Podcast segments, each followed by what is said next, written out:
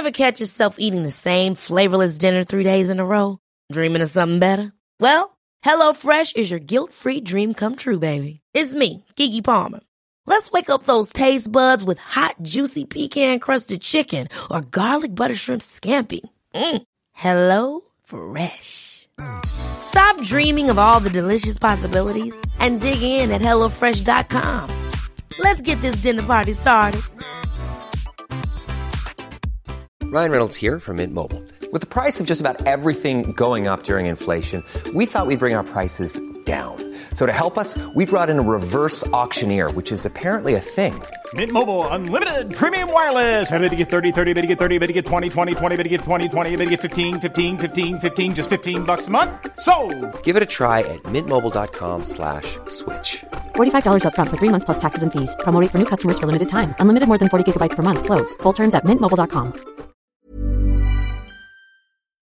Hello and welcome back to Back Chat, our roundtable discussion show where we take a peek behind the scenes of what goes on at Nature. This week marks 150 years since the first issue of Nature was published, on the 4th of November, 1869 no less. In this edition of Back Chat, we'll be peering back through time at the history of Nature and gazing into the future at what the next 150 years might bring. I'm Benjamin Thompson, and joining me on this time-travelling adventure are Magdalena Skipper. Hi, I'm Editor-in-Chief of Nature. I coordinate the strategy for the journal and look after the many parts that actually make up Nature itself. Ritu Dand. Hi, I'm Ritu Dand. I am the Vice President of the Nature Journals. And Helen Pearson. I'm Chief Magazine Editor for Nature. I oversee our journalism and opinion content. So a wealth of experience then on my panel today. And, well, let's talk about Nature then. So 150 years of publishing. A lot is the same. Nature is still publishing science, but an awful lot has changed. Magdalena, if you had to distill down the differences, I mean, what would you say are the three biggest changes that have happened in Nature over this century and a half? Well, first off the mark would be the fact that we were actually launched to be something slightly different from what we are today. We were launched to be much more like a magazine, let's say like Scientific American is today, where the scientists themselves were supposed to write about their discoveries for the general public. Of course, today, that's an important part of Nature, but that's not the whole of Nature. We also publish original discoveries, and thereby an important purpose of Nature is to communicate science within the scientific community. So that's your first difference. The second difference, I'm going to say, is in the authorship. So some of the very early papers that we published, the very early communications, were authored by maybe one person, maybe two people at most, almost certainly men from particular backgrounds. Today, of course, our authorship community is incredibly diverse. Often papers are authored by multi-author consortia, international consortia. And actually, interestingly, sometimes amongst our authors, we also have citizen scientists. And the third difference that I would bring out is who works on Nature itself. So, you know, that very first issue was actually looked after and brought to life by one editor and his assistant. Today we have more than 100 people who come together for that issue of Nature to come out every week, and of course also for the online content on a continuous basis. Yeah, interestingly, in the first year of Nature, I think we had about 200 subscribers. So that's another thing that's potentially changed. Now we're reaching millions every month. Yes, my goodness, a bit of a leap there, absolutely. Now, Nature itself is kind of roughly split up into two parts. We call it the back half, which are the research papers, and the front half, which is the journalism content. Helen, with you looking after the front half, it's interesting that Nature maybe started off maybe with a more kind of general audience. How has that manifested itself for what you've produced? I think it's really interesting what Magdalena says about how communicating science around the world has always been central to Nature's mission. And even though we have that heavier focus now on the scientific community, communicating and discussing these broader issues around science are absolutely central to what we do.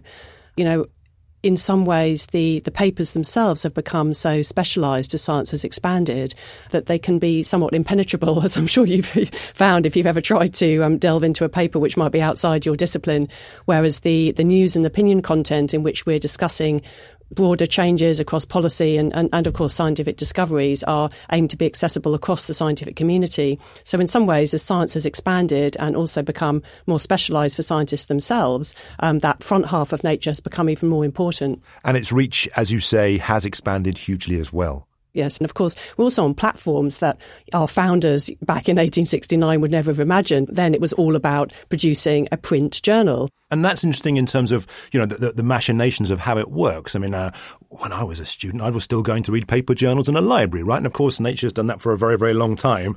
But that's changing completely now as well. Absolutely. I mean, so many of our readers consume nature through social media. You know, nature has this image of, you know, producing content in a way. The research is much more modular now. You know, Watson and Crick published a 1-page paper for the DNA helix. If that paper were published today, it would be at least 10 pages long, with all the insights, the data, the methods would all be available to everybody to consume. So maybe it's just the sheer depth then of available data and the ways we can share it that have changed. But maybe what themes have stayed the same? If science has changed so much, what overarching themes do you think are similar? So, you know, it's interesting. I sometimes get asked whether it really is nature's place to be talking about science, how it's conducted, life in the lab, and politics when it's relevant to science.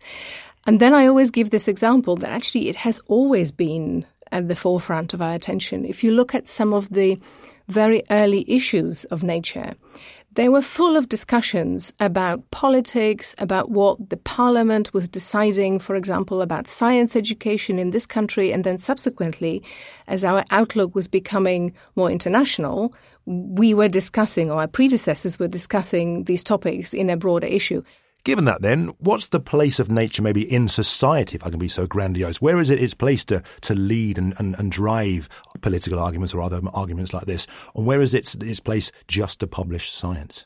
I think that we have that conversation all the time, as we should. We should always be considering our role and what role we're playing both within the scientific community and within society. I do think that we should not just be publishing results and then shrugging our shoulders about how those are used in society. We care very much about how they're used, and that science that we publish is also the best science. And so, for example, Nature's been really active in the discussions around reproducibility of research. There's been big conversations, as I'm sure you know, over the last decade. And we've been very active in kind of airing that debate and also helping the scientific community come up with standards and discussions which can help research become more rigorous. And that itself is very important, because if you're making societal decisions based on science, it has to be good science. So you can't draw clear boundaries between what is science actually and you know, how it influences society. Those are one and the same. The reproducibility issue was rightly pointed to as a problem about 10 years ago. And we discussed it in our pages. We discussed it with the researchers. We changed how we communicate science in our pages to address those concerns that we had investigated and that had been brought to our attention.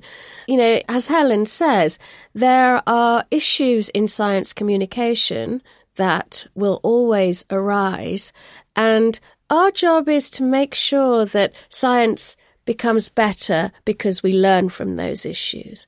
And what we're discussing here is an interesting point about what nature is. Sometimes it's easy to think that nature is a platform for publishing either scientific papers or news stories and opinion pieces. But we are actually a lot more than that.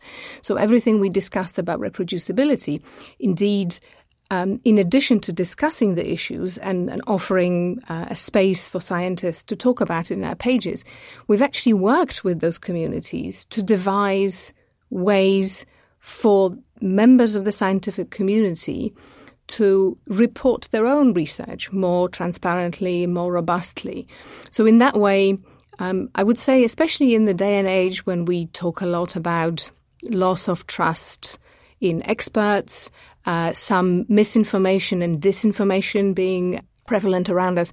I think it's really important that A, we publish excellent science, B, we put it in the context, for example, in our magazine, part of Nature, but then we also provide these tools to researchers so they can surface that rigor with which they do their own work. So a lot of strands then maybe as to what Nature is trying to accomplish, but what do you think the perception is among the research community? Are they seeing these things, do we think? Yes, I think the researchers deeply value what Nature says in the news pages and in our journalistic and commission content, as well as what is published in the research section. We've made our name on delivering very, very high quality. That requires a huge amount of investment of time. We don't want to be seen to get it wrong. We definitely don't want it to be wrong.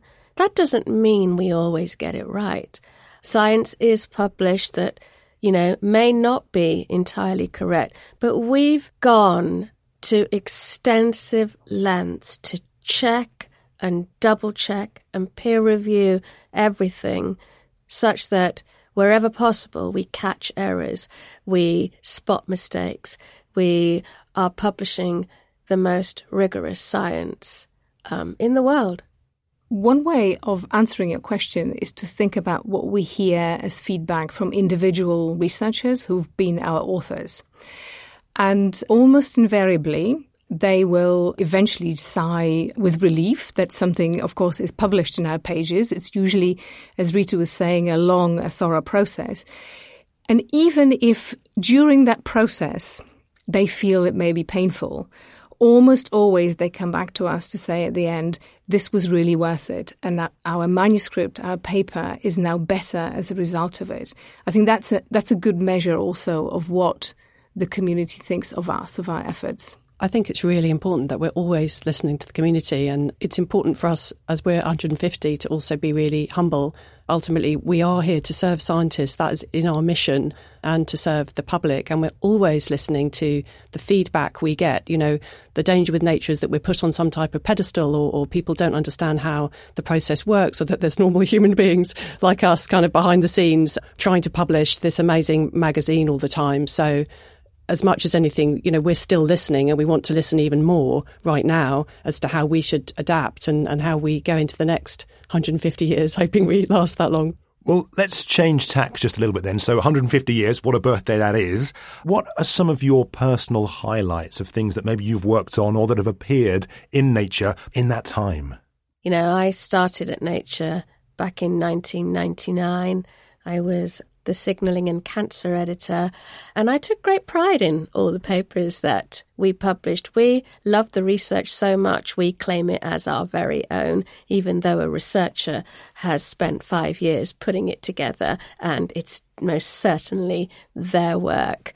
I was at Nature when the human genome was published. What an honour and privilege it was to be able to communicate that through our pages. But I've always so been at Nature when we published that dragons will emerge in climate change. And that was an April Fool that we published in our section called the News and Views. So we are human. We do occasionally have a little laugh if we can. So I also started my life at Nature as a manuscript editor in genetics and genomics, although the human genome at that time was already done, if you like, was already sequenced. The favourite which I handled is probably an unlikely choice, but it was just such a beautiful paper, and I had no idea it was going to be submitted to us. So, when you work as a manuscript editor, you're very much in touch with the community. You go to scientific conferences, you go and visit labs, you read, of course, the literature. Often you know what's about to come your way. But this particular paper came out of the blue. So in the paper, genome sequencing was used in a population of monarch butterflies, the brightly coloured orange butterflies that live mainly in Central America. And most of them migrate, but there are some populations that don't migrate. And it was a big mystery as to why it was, because otherwise morphologically they were the same. And it was actually using this population genome sequencing that the scientists were able to actually pin down this difference to a single mutation that essentially meant that the reason why some small populations were not migrating because there was a mutation which disrupted their energy process. So they literally were too tired to migrate, and they developed a completely different niche. And it was just, it's a very simple story, and yet a very complex phenomenon that was described in this way. It was so elegant. I actually remember sitting closer and closer to the screen on which I was reading the paper. It was really very exciting. My goodness. I mean, we do cover some bases here. I mean, what about you, Helen? Any stories that we've broken, any exclusive that really stood out to you? So journalists tend to have short memories, and seeing as the Nobels happened just a few weeks ago, it was really amazing to see that two of the winners in the physical sciences for the discovery of the first exoplanet circling a sun-like star, and that always causes excitement if Nature has published a paper involved in the Nobels, and indeed we did publish that paper, so it was wonderful to see the scientists who'd done that work being awarded in that way. Well, let's flip the coin a little bit and look at near misses. Is there maybe one example of a paper that Nature rejected for whatever reason that through the lens of time has turned out to be much more important than we realised at the time? There's probably more than one example. Over 150 years, we certainly haven't got it right on every single occasion. But one paper that comes to mind is Krebs cycle. And every school child will be aware of Krebs cycle. And I remember learning the cycle from the textbook. But we did reject that paper. And the grandson of Sir Krebs does delight in showing our rejection letter around that. And of course we got that one wrong. It happens. Well, last question from me then. Here we are at Nature's 150th birthday. I'm going to throw open the question to the panel here. Where do we go in the next 150 years? So let's say we're here, the 300th anniversary of Nature. Where do we think science might have gone? What are we most excited about? What do we think might change? Now, there's a question. Predicting the future is hardly an easy exercise. One of my favorite stories comes from William Gibson, who wrote Neuromancer. And one of the things he predicts, and the novel was written in the 80s, one of the things he predicts is a sort of version of stem cell therapy combined with AI, so fairly advanced. But he fails to predict mobile phones. So the hero in the book still goes to a public phone box to make a phone call in the book. I always think of that example when we think of predicting the future. One thing I will make a prediction, and that is about the formats in which we publish science. I think the change to the format of a scientific paper is long overdue. Data and computational analysis have become so important in pretty much any walk of science today that we have to be able to harness that and give it the due that it deserves in the format of a scientific paper. And who knows, maybe words will disappear or lose their importance, and we will be disseminating information in a completely different way. I mean, I think what we do know, if we can't predict the science itself, is that we will continue to be excited by it. I mean, that's what we all love about being Nature. Everyone's nodding around the table, is you're just always bombarded with kind of experiments that you just never thought could quite happen. And that's really what makes, working here so amazing, I think, and being part of this publication so amazing. And I think however we're communicating that, which we can't predict, we will definitely be part of it. Well, that's it for this edition of Back Chat, and all that remains for me to do is to thank my guests, Magdalena Skipper, Ritu Dand and Helen Pearson. Listeners, we have a wealth of content relating to Nature's 150th anniversary, which you can find over at go.nature.com/150. This has been Back Chat. I've been Benjamin Thompson. Thanks for listening.